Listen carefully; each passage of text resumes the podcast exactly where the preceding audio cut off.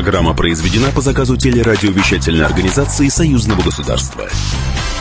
Здравствуйте, мы начинаем программу «Наши люди». Сегодня в программе мы поговорим о замечательном художнике Марке Шагале. Сегодня в нашем эфире Валерий Шишанов, заместитель директора по науке Витебского областного краеведческого музея, расскажет о самых интересных фактах из жизни биографии Марка Шагала, плюс обещал нам поделиться кое-какой сенсацией, так что дождитесь. Ну а пока переходим к текущим новостям. И есть у нас новость. В Москве прошел на этой неделе белорусско-российский форум «Новый вектор гуманитарного партнерства с союзом государств». Это площадка международная. На ней собрались участники из России, из Беларуси. Николай Алексеев, журналист газеты «Союзная вечь» у нас в студии. Коль, здравствуй. Что было нового в этом году? Добрый день. В этом году приветствие свое прислал Владимир Вединский, министр культуры Российской Федерации. А, был также на этом форуме бывший министр культуры Швыдкой. Он сейчас спецпредставитель президента по культурным вопросам. И, в общем, форум достаточно представительный. Много известных личностей, но в основном из музейной сферы, из сферы библиотек, а также из сферы образовательной. Собираются, придумывают какие-то совместные проекты, делятся опытом. И, например, на секции, когда обсуждали музей, было очень много там интересных выступлений, потому что музей, что такое музей? Представление обывателя, это нечто такое скучное, лежат какие-то предметы за стеклом. А как привлечь туда молодежь? Ну, если раньше были организованные группы, в основном там группы школьников приходили, то сейчас появилось такое понятие, как индивидуальный турист. То есть он приходит, когда ему хочется, в любое время, и он готов потратить больше денег, но ему нужен сервис. То есть ему нужны какие-то интересные развлечения, ему нужен перформанс, ему нужно, чтобы ему показали какую-то, э, не знаю, интерактивную экспозицию, ему нужно, чтобы он сфотографировался в каком-то историческом костюме, ему нужно сесть и вместе с людьми в национальных костюмах приготовить какое-то ну, какое блюдо, может быть, старинное. То есть нужно вовлекать людей, чтобы музей был таким интерактивным пространством, где ты как бы и развлекаешься, и при этом изучаешь историю своего народа. И желательно еще участвуешь э, в каких-либо мастер-классах и перформансах. Да, обязательно, это обязательно. Ну, слушай, ну в Беларуси огромное количество различных эм, этнических музеев, у них прекрасные замки. Там э, есть какие-то особенные формы уже вот привлечения туристов? Да, в Беларуси есть два великолепных замка, в мире и не свежи. А вот на форуме был директор Мирского замка, это Александр Лойко, и он мне рассказал, как они привлекают туристов. Ну, во-первых, действительно, сам по себе замок, он очень красивый, туда можно зайти, сделать селфи, туда очень часто приезжают семейные пары, приезжают, значит, женихи с невестами, чтобы сфотографироваться. А помимо того, что можно провести такую селфи-сессию, там еще устраивают квесты интересные. Есть такая легенда о 12 апостолах Радзивиллов. Радзивиллы – это такой древний род, элита белорусская. Значит, и они спрятали где-то 12 золотых вот этих огромных статуй. Это правда или это легенда? Ну, э, говорят, что между миром и несвежим существует тоннель подземный. Mm. И он настолько огромный, что в нем могла проехать карета. Тоннель был утерян, но никто не знает, где он находится. Но говорят, что эти статуи лежат э, где-то именно там. И приезжают туристы и начинают всю эту территорию, значит, Нет, ну, естественно, конечно, никто ничего не копает. Сделана такая адаптация, что где-то в, в стенах вот этого замка, который огромный, прячут какие-то такие подсказочки, и ты идешь и находишь следующую подсказку, потом следующую подсказку, и вот постепенно находишь некий приз в конце. Это очень интересно, то есть люди приезжают целыми делегациями, с друзьями, там парни с девушками, и вот ищут некие такие подсказки, некие призы находят. Ну, а потом, кроме того, там есть большой зал для конференций, там участвуют, э, устраивают балы красивые э, в костюмах там 17-18 века, и тоже можно и выучить вот эти вот старинные танцы, можно сфотографироваться, тоже очень интересно. Вот, кстати, по поводу интерактивности и различных цифровых технологий, это, наверное, была из таких главных тем, э, да, это такое нововведение, которое, я так понимаю, многие музеи пытаются к себе применить. Это, кстати, отметил и Григорий Рапота, госсекретарь Союзного государства. Вопрос вопросы более активное использование современной техники. Есть же такая форма, как видеоконференции, есть такая форма, как э, заочные, виртуальные экскурсии. То есть тут вот надо еще эту сферу деятельности посмотреть музейным работникам, привлечь, может быть, специалистов в области э, информатики. Тут есть над чем подумать, интересно. Какие-то еще белорусские музеи отметила, какие наши музеи тебе показались вот интересными, куда захотелось съездить после того, как ты увидел презентацию, пообщался с директорами? Вот интересно мне показался Владимирско-Суздальский музей, там директор Игорь Конышев. А, он рассказал, что у них три музея во Владимире, в Суздале, в Гусь-Хрустальном, а также в трех малых населенных пунктах, в трех деревнях. И вот им удалось создать такую сеть как бы из шести музеев, и они возят туда туристов организованно, устраивают им специальные такие программы, очень хорошо продуманные. И поэтому они вот генерируют поток. И он мне поделился со мной, что в этом году они выходят уже на соотношение 50 на 50, то есть 50% государство субсидирует, и 50% они сами делают. И то есть им удается, собственно, в год привлекать больше одного миллиона туристов. Ну, То это есть много. это вот такой музей-чемпион получается. Это на самом деле очень даже приличные такие цифры. Слушай, а ведь наверняка между собой коллеги обмениваются информацией, да? Наверняка у них есть потребность в том, чтобы встречаться вот на таких площадках, да, и рассказывать о кого как. Да, ну, собственно, для этого, для этого и предназначен этот российско-белорусский форум. И белорусы тоже приезжали со своими идеями. Например, в Беларуси, мы знаем, есть великолепный новый музей Великой Отечественной войны, где не просто там, допустим, за стеклом лежат какие-то, не знаю, фронтовые письма или что-то такое. Там целые инсталляции, там есть стоит военная техника, там фигуры солдат с реальным оружием. То есть там можно тоже зайти, фотографироваться, то есть все это посетить. Там, ну, то есть музей сделан в виде целой массы таких инсталляций. То есть кто будет в Минске, обязательно посетите музей Великой Отечественной войны. Это новый музей, открылся недавно. Вы знаете, есть еще один замечательный человек, Владимир Иванович Прокопцов, генеральный директор Национального художественного музея Республики Беларусь. Вот тоже удалось э, нашим коллегам с ним пообщаться, и он рассказал о том, как важно нам вместе развивать сотрудничество, какие у нас есть общие программы и общие цели. Сегодня интернет, э, электронные эти все вызовы, да, нам бы не хотелось бы отрываться от великой культуры России, как самим россиянам, я имею в виду молодое поколение, да. Вот старшее поколение наше, мы воспитаны на лучших образцах живописи, театральных, да, кино. Нам бы хотелось, чтобы вот эта традиция продолжалась. И главное, чтобы мы не упустили сегодняшних молодых людей, чтобы они не ушли в интернет, чтобы они не ушли в какие-то дела такие. Так? Вот, поэтому я сторонник активного сотрудничества с нашими российскими коллегами. И сегодня я даже конкретно высказал по этому поводу свои предложения. Uh-huh. Беларусь я готова принять как площадка, обсудить, скажем, наши музейные дела белорусско-российские. Мы готовы, нам есть что показать. Мы заинтересованы с нашими российскими коллегами в наших э, сотрудничестве. Мы готовы, так сказать, строиться наши музеи. Хотелось бы, чтобы как-то это все было на паритетной основе. Скажи, пожалуйста, а на, так скажем, цифровые технологии вообще много денег нужно? То есть э, жаловались сотрудники музеев, говорили о том, что это дорого, но мы пока не можем, а очень хочется. Да, они жалуются. Если говорить об экономике музеев, то, конечно, тут ситуация сложная. Например, э, маленький музей, у него прибыль в год всего 600 тысяч рублей. Это в, Моск... Э, в России? В России, в регионе. В России, в, России, да, в, регионе. в российском угу. регионе. Всего там в маленьком музее 600 тысяч рублей. Ну что такое? Допустим, там работает всего три сотрудника, но если это разделить на 12 месяцев, там зарплату платить, коммунальные услуги, понятно, что государство там субсидирует. Но возможности не хватает. То есть нужна помощь какая-то. Ну, нужно искать, видимо, какую-то частную поддержку, потому что очень тяжело выживать. Но есть музеи, наоборот, музеи-чемпионы. Они за счет туристического потока, за счет мощной рекламы, за счет мощного продвижения в соцсетях, они генерируют хороший поток и даже там, не знаю, могут позволить себе постоянно делать какие-то свежие ремонты, покупать оборудование новое, современные компьютеры. Я предлагаю от музеев перейти к библиотекам, потому что библиотекарей тоже было много. У них такая же история, как у музеев. Каким-то образом особенно нужно привлечь читателей. Какие конкретно были предложения, какой был опыт? Вот общались на форуме с Ириной Михновой, это вице-президент Российской библиотечной ассоциации. Она, например, рассказала о таком уникальном опыте привлечения молодежи. То есть библиотека превращается в такое в некое арт-пространство, где можно взять книжку, прилечь там на удобном таком пуфике, там играет такая тихая музыка. Чай, кофе? Чай, кофе обязательно, да. да. Угу. А, кроме того, например, человек, придя в библиотеку, может полностью заняться самообразованием, но так и творчеством. Он может сам нарисовать комикс, оформить авторскую книгу, записать в аудиостудии понравившееся стихотворение и потом в соцсети где-то выложить. Ну, то есть библиотека превращается в некое такое творческое пространство. Коля, в этом году форум уже закончился. Какие планы на следующий год? На следующий год будет, опять же, много интересных проектов, издательских проектов. Будут издаваться книги, будут, значит, реконструироваться памятники. Например, Григорий Рапота анонсировал, что очень высока вероятность, что в бюджет 2018 года, бюджет союзного государства, будет включена строка о реконструкции Брестской крепости. Это наш такой общий памятник, памятник Великой Отечественной войны.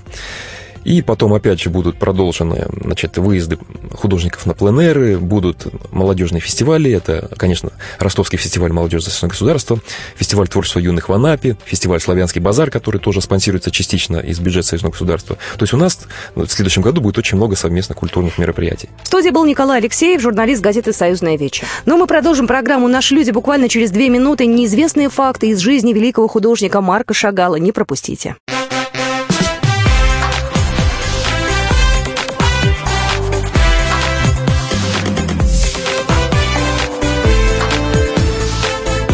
Наши люди.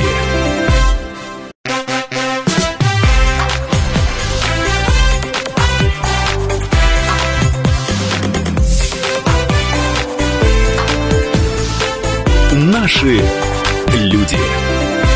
Продолжаем программу «Наши люди». Сейчас мы поговорим о замечательном художнике Марке Шагале, которому в этом году исполнилось 130 лет. Э, казалось бы, что может быть неизвестно про знаменитого мастера? Однако есть кое-какие моменты, о которых нам расскажет гость. Но я предлагаю вспомнить еще раз, чем известен Марк Шагал. Наша справка. Марка Шагала считают своим не только в России и Беларуси, но и во Франции, США, Израиле, во всех странах, где он жил и работал. Мойши Сигал родился в еврейском пригороде Витебска в 1887 С 14 лет обучался рисованию у витебского художника Юделя Пена. В 20 лет он переехал в Санкт-Петербург, где прошел курс мастерства под руководством Льва Бакста. В 1911 году Шагал уехал в Париж. Тогда в столице Франции проживало много русских художников-авангардистов, артистов, писателей и поэтов. После революции Марк Шагал стал уполномоченным по делам искусств в Витебской губернии.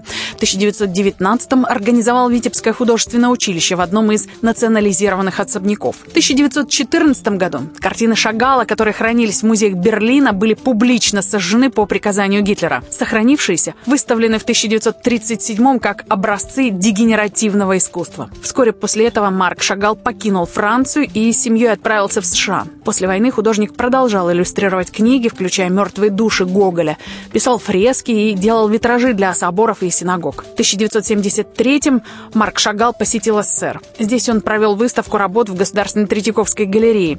В 1977-м Марк Шагал был удостоен высшей награды Франции – Большого креста почетного легиона. Шагал скончался в особняке в Сен-Поль-де-Ванс в 1985 году, похоронен на местном кладбище в Провансе. У нас на связи заместитель директора по науке Витебского областного краеведческого музея Валерий Шишанов. Валерий Алексеевич, здравствуйте. Здравствуйте. Ну что ж, говорим мы сегодня о Марке Шагале. События этой недели многих, на самом деле, потрясло. Любовники Марка Шагала были проданы за рекордную сумму. Покупателю, кстати, из России.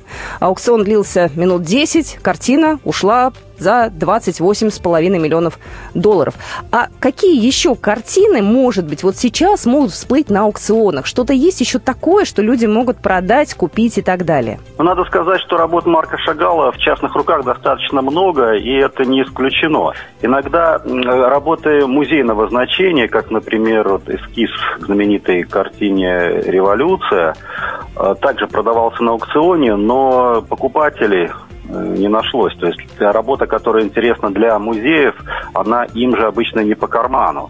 А частные покупатели, их интересуют сюжеты больше, так скажем, интерьерные, которые можно поместить у себя дома, которыми можно любоваться, и которые, может быть, не имеют такого большого э, вот, значения для творчества художника, как это произошло и с той картиной, которая была приобретена. Но интересно, что это э, работа уже парижского периода, которых, в общем-то, в России нет. Здесь больше работ все-таки русского периода. Поэтому это, в общем-то, знаменательно, что эта работа вернулась в Россию. Но надеюсь, что ее можно будет увидеть не только где-то в каком-то особняке, но и в музеях. Правда ли, что в Беларусь картины вернулись Шагалу благодаря, так скажем, меценатам, да, потому что все-таки это немалые деньги, э, что их банк один купил для страны это правда или это такой миф? Ну, вообще наш Белгазпромбанк, он создает свою коллекцию. И он покупает работы парижской школы художников-выходцев из Беларуси. Поэтому это определенная такая направленность. Но было проведено уже несколько выставок, в том числе проходила выставка этой коллекции и в нашем филиале, в художественном музее в Витебске. Вот поэтому ну, для Беларуси это значительно интересная коллекция. Но тем не менее этот банк приобрел и подарил несколько только, литографий нашему художественному музею, поэтому в художественном музее имеется в виду национальному. Было пополнение и для государственных музейных собраний. Вот. В общем-то, они так достаточно активно помогают и музеям, и сами стараются работать в этом направлении, выставочной деятельности.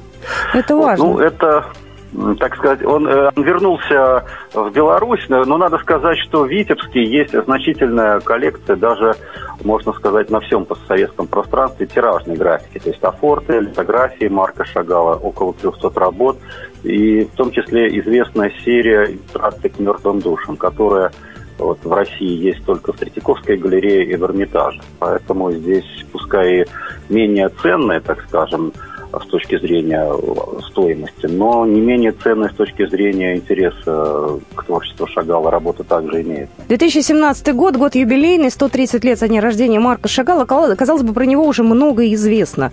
Есть и воспоминания, им же написанные, да, и книг о нем достаточно много, и, в общем-то, человек он был известный, но наверняка есть какие-то неизвестные страницы. Что-то такое интересное сейчас появляется, что хотелось бы рассказать, какие-то сенсации.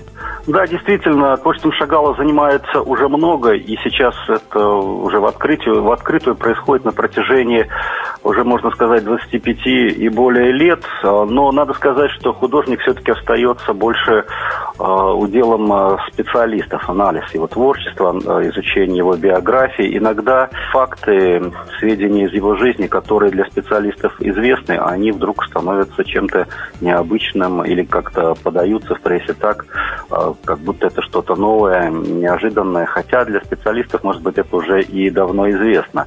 Но, конечно, сейчас, чтобы найти что-то новое о Марке Шагале, нужно достаточно глубоко погрузиться в архивы, а, и иногда вот такие сенсации случаются.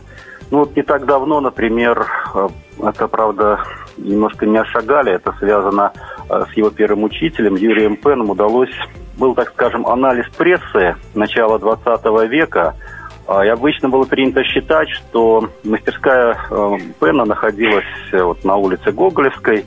Вот кто бывал в Витебске, представляет, что это площадь э, Свободы, начало на перекрестке с улицей Ленина.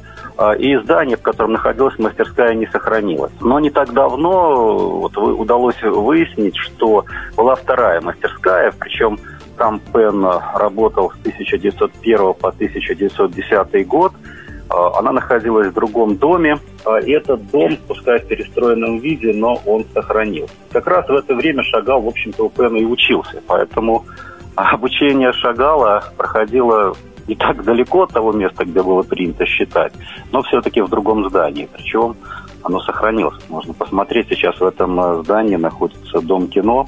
Ну, я думаю, что для тех, кто занимается творчеством, Шагал это действительно важное открытие. Знаете, вот про него, про Шагала ходит очень много мифов. Вот я сейчас э, хочу разобраться, что из того, что рассказывают, правда, а что все-таки нет. Э, говорят, что когда родился Марк Шагал, в доме был очень сильный пожар вот, и где э, лежала кровать с младенцем, вот как раз Марк Шагал где был, мать переносила. И это отразилось на его жизни, якобы художник испытал тягу к перемене мест, э, в общем, и вот это в творчестве нашло отражение. Это правда или нет? Дело в том, что пожар действительно, ну не то чтобы в доме, а именно в Витебске. Произошел в это время э, в районе Песковатики, где находился тогда дом Шагалов, произошел э, очень сильный пожар. Район действительно этот выгорел. И ну, застройка была деревянная в основном, том районе. И э, это событие, оно, в общем-то, позволяет точно определить дату рождения Марка Шагала. Ну, как сам Шагал писал в своей книге, действительно это оказало на него влияние, хотя причем он писал, что он родился мертвым, то есть даже пришлось его, так сказать, как-то возвращать к жизни. Вот. И, ну, может быть, действительно это и оказало. Во всяком случае, вот, вот такое метущееся настроение, оно присутствует в творчестве художника. Еще одна история. Марк Шагал получил э, традиционное еврейское домашнее образование. Он и Тору, и Талмуд изучал. Говорит, что когда он был не в духе, не в настроении, он рисовал библейские сцены и цветы, и при этом э, продавались последние значительно лучше, что его очень расстраивало. Это тоже правда или нет? Ну, здесь опять мы возвращаемся к теме то, что нравится обывателю, и то, что ценно, так скажем, для творчества, для художника, для музейных собраний. Действительно, ну, в общем-то, больше это касалось, конечно, уже более позднего периода, французского периода его творчества, где э, даже некоторые искусствоведы, критики отмечали, что вот Шагал постоянно как бы тиражирует букеты влюбленных. Э, ну, наверное, да, такие работы лучше продавались, но, конечно, у художников было огромное количество работ, которые составляют э, суть его искусства, определяли его направление. Это и библейские циклы, и огромные монументальные работы, как витражи. Ну, Библия, конечно, была одной из таких тем, которые постоянно присутствовала в творчестве Шагала. Известно, что он а, посещал Палестину еще в 30-е годы и впоследствии возвращался в Израиль. И так или иначе переосмысливал библейские сюжеты. Ну и Христос присутствует, но Христос присутствует именно, чтобы показать страдания еврейского народа. Говорят, что есть э, хроники, видеохроники, они есть в Беларуси, э, где, э, собственно говоря, запечатлен сам Марк Шагал. Это тоже правда или это чьи-то домыслы? Есть э, съемки празднования первой годовщины Октябрьской революции в Витебске 18 года. Э, и вот Виктор Мартинович, белорусский исследователь, он э, якобы он там смог рассмотреть Марка Шагала. Э, ну, я тоже смотрел эту хронику, конечно, и смотрел именно вот тот фрагмент, э, который указывает Мартинович. Но человек, на которого он указывает, действительно как похож на Марка Шагала. Но однозначно сказать этого нельзя. Поэтому я бы все-таки такую смелость на себя не брал. Утверждать, что это именно Марк Шагал. Мы продолжим программу буквально через две минуты. Далеко не уходите.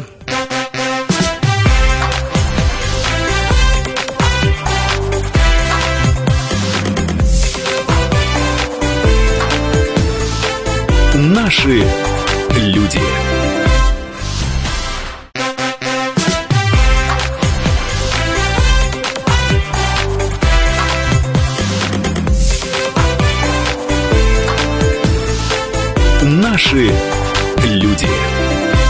Мы продолжаем программу «Наши люди». Валерий Алексеевич, у меня к вам следующий вопрос. Говорят, что Марк Шагал рисовал свои картины, будучи обнаженным.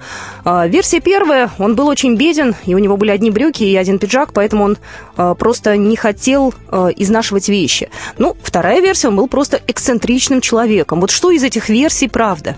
Ну, я думаю, и то, и другое. И, в общем-то, действительно, вот э, такие рассказы, они ос- основаны в основном на автобиографии Марка Шагала «Моя жизнь», где он это описывает, но иногда это все как бы так утрируется и приобретает не совсем правдивые формы. Но, во всяком случае, он действительно писал, э, вот есть в воспоминаниях, что он именно так и работал. Но это касалось э, парижского, первого парижского периода. Собственно говоря, потом его материальное положение улучшилось, он, в Да. общем, да, был достаточно популярен, и это хорошо, потому что многие художники, это Хаим Сутин, насколько я знаю, его друг, э, ну, не друг, ну, не знаю, какие уж там отношения у них были, вот он как раз нуждался.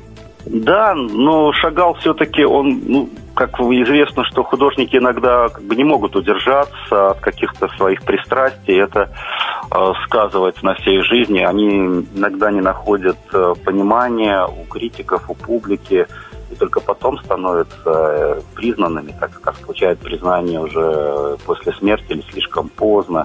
Вот э, Марка Шагала такая участь обошла. Конечно, было непросто и первый парижский период, и во время э, России, в революционные годы, и после революции. Поэтому, в общем-то, он и покинул Россию, что не смог найти здесь признания. А на Западе как раз уже вот после Первой мировой войны его творчество вновь становится популярным, особенно в Германии и во Франции. Э, Поэтому во всяком случае, он сохранил себя, он сохранил свое творчество для всего мира. Неизвестно, что с ним случилось бы, если бы он остался в Советской России. Но стоит отметить, что в Париже Марк Шагал достаточно часто встречался еще с одним своим соотечественником.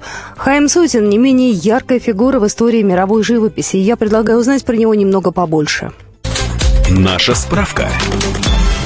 Хаим Сутин родился в местечке Смиловичи, близ Минска. Десятый сын бедного портного, он учился сначала в Вильно, а потом уехал в Париж, где обосновался в Улье, французском объединении прогрессивных художников, из которого вышли Шагал, Леже, Модильяни. В Москве в Музее изобразительных искусств имени Пушкина открыта выставка мастера. На ней представлены полотна из числа ранних. Хаим весьма критически относился к своему творчеству. Он постоянно искал новые формы и краски.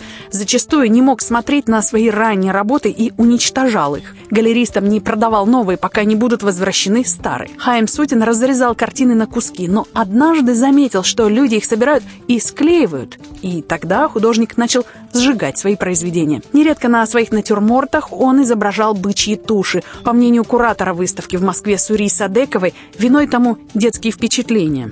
Это детская боль. Он все время вспоминал эпизод из своего детства, когда он увидел как убивают курицу, как эм, режут курицу. И это крик, который он в своей живописи пытался материализовать. Хаим Сутин стал известным живописцем. Его работы активно скупают коллекционеры по обе стороны океана. Итак, Хайм Сутин, какие отношения у него были с Марком Шагалом? Они приятельствовали или они были просто знакомы? Ну, здесь, конечно, они общались, опять-таки, в первый парижский период, но каких-то таких дружеских связей, в общем-то, об этом неизвестно.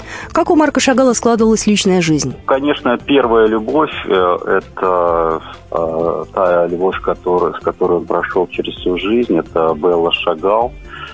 Э, и надо сказать, что это, если рассматривать финансовое положение семей Шагала и Розенфельдов. Это был неравный брак, но тем не менее все-таки вот как-то молодые люди смогли это преодолеть. В этом браке была дочь Ида, и, в общем, достаточно счастлива семья жила и во Франции, в Германии, во Франции.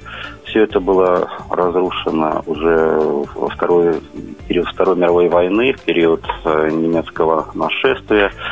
Э, Белла умерла в 1944 году. Это был какой-то такой очень быстрый воспалительный процесс. Произошло все это очень быстро.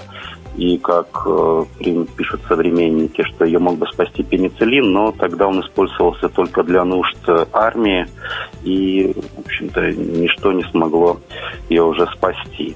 Но, тем не менее, Ида, она в последующие годы э, была как охранительницей, так скажем, э, художника, содействовала его творчеству. Но потом появились э, и другие женщины, это Вирджиния Хаггард, от этой любви появился и сын. Надо сказать, что эти отношения, конечно, не были оформлены, и Хаггард, она через 7 лет отношений покинула Марка Шагала.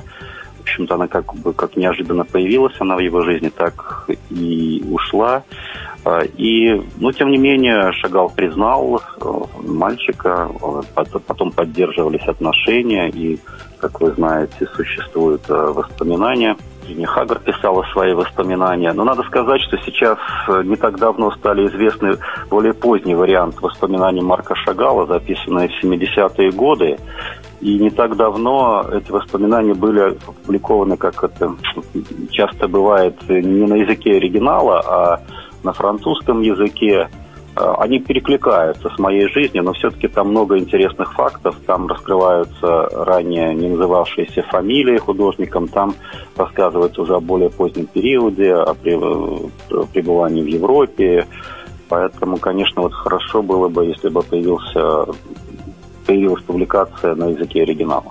Правда ли, что э, Марк Шагал единственный живописец, который вошел в рейтинг художников, чьи работы пользуются наибольшей популярностью среди похитителей картин? Но это один из самых, конечно, популярных художников, и очень много проходит выставок самого разного уровня.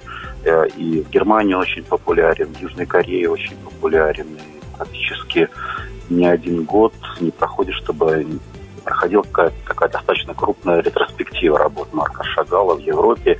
И этому, конечно, содействует, способствует Шагаловский комитет, который находится в Париже. Внучки художника очень так активно работают для пропаганды творчества деда. Поэтому изучение творчества Шагала и такая вот активная выставочная деятельность, она продолжается.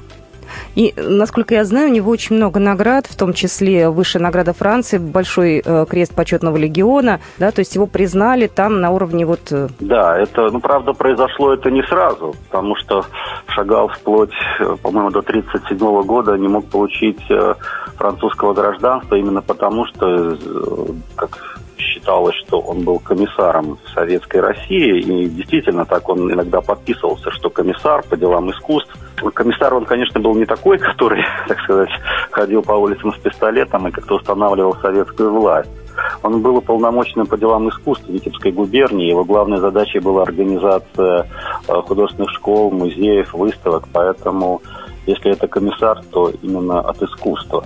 Но, тем не менее, вот этот э, след, он э, оказывал влияние на такое юридическое признание статуса художника. Но надо сказать, что это не помешало ему все-таки стать известным, признанным э, в Европе. Ну и даже особенно, можно сказать, это произошло уже после Второй мировой войны, когда это монументальные работы, выставки в Германии, в США, ну, буквально по всему миру – но, увы, везде, кроме Советского Союза, так скажем. Вот здесь признание пришлось ждать очень долго, и, в общем-то, оно состоялось, можно сказать, после смерти художника. Валерий Алексеевич, скажите, пожалуйста, э, что вы посоветуете слушателям, которые захотят приехать в Беларусь и узнать больше про Марка Шагала? Куда им пойти? Что ну, Конечно, они должны посетить э, Витебск, посетить домик э, семьи художника, который сохранился. И, конечно, посетить арт-центр Марка Шагала, где можно увидеть э, его работы. А, правда, большая часть работ выставляется именно в такой весенний-летний период, когда Э, наибольшее число приезжих посетителей, а в зимнее время небольшая часть выставляется, а сам арт-центр, он больше работает, э, выставляет современных художников.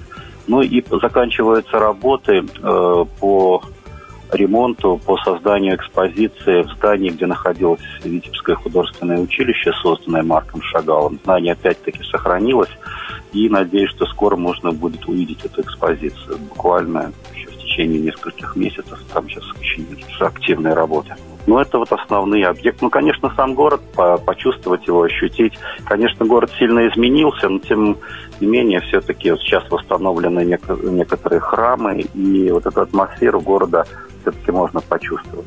Город э, не совсем обычный, даже вот если сравнить его, скажем, с Минском, с другими городами, э, город э, левый берег Двины, он такой холмистый, возвышенный, а правый, где проживал Шагал, он равнинный, плоский. Вот, вот это ощущение полета все-таки оно присутствует в городе. То есть если подняться на холм, то можно увидеть панораму города, попытаться взлететь как-то. Поэтому, в общем-то, я считаю, что не случайно именно в Витебске, именно у Шагала появляются вот летающие влюбленные, летающие персонажи. Это не случайно. Ну и памятник Марку Шагалу в Витебске. Да, я думаю, что стоит да, про него тоже рассказать. Да, памятник, но он один из два существует памятника. Один памятник установлен во дворе, э, музее во дворе дома Шагалов. А первый памятник, который был установлен в 91 году, он находится в начале улицы Покровской. И этот памятник, э, он изображает Шагала уже в более пожилом возрасте, но он вспоминает о своей юности, и над ним опять-таки летит возлюбленная Белла. Их, эти памятники создали витебские художники Гвоздиков и памятник во дворе э, Валерий Могучий. Памятник во дворе дома Шагал, он также интересен. Здесь можно как раз художника увидеть период его молодости, период, когда вот расцветало его творчество. И интересен он тем, что в руках э, Шагал держит якобы скрипку, но скрипка состоит из палитры, где можно узнать э, Витебское, домики Витебска, и Эйфелева, из нее выходит Эйфелева башня. То есть гриф со скрипки это представляет собой Эйфелеву башню. Так чудесным образом соединяет, как это и было, в общем-то, на картинах Шагала соединялся Витебское и Париж. И это во многих работах художника присутствует даже тот, кто бывал в Витебске, ну и тот, кто, естественно, видел Париж так или иначе, то все это легко узнаваемо. И можно сказать, если опять-таки, если почитать, знать книги Шагала, то, в общем-то, его картины читаются достаточно легко. Но надо опять-таки как-то открыться для Шагала, открыть для себя Шагала, чтобы опять не строить какую-то стену, что мне это не нравится, я этого не хочу видеть, я этого не понимаю. Нужно как-то более открытым стать для него. Валерий Алексеевич, спасибо большое. Гостем сегодняшней нашей программы был заместитель директора по науке Витебского областного краеведческого музея Валерий Шишанов. Ну и на этом программу «Наши люди» мы заканчиваем. До свидания.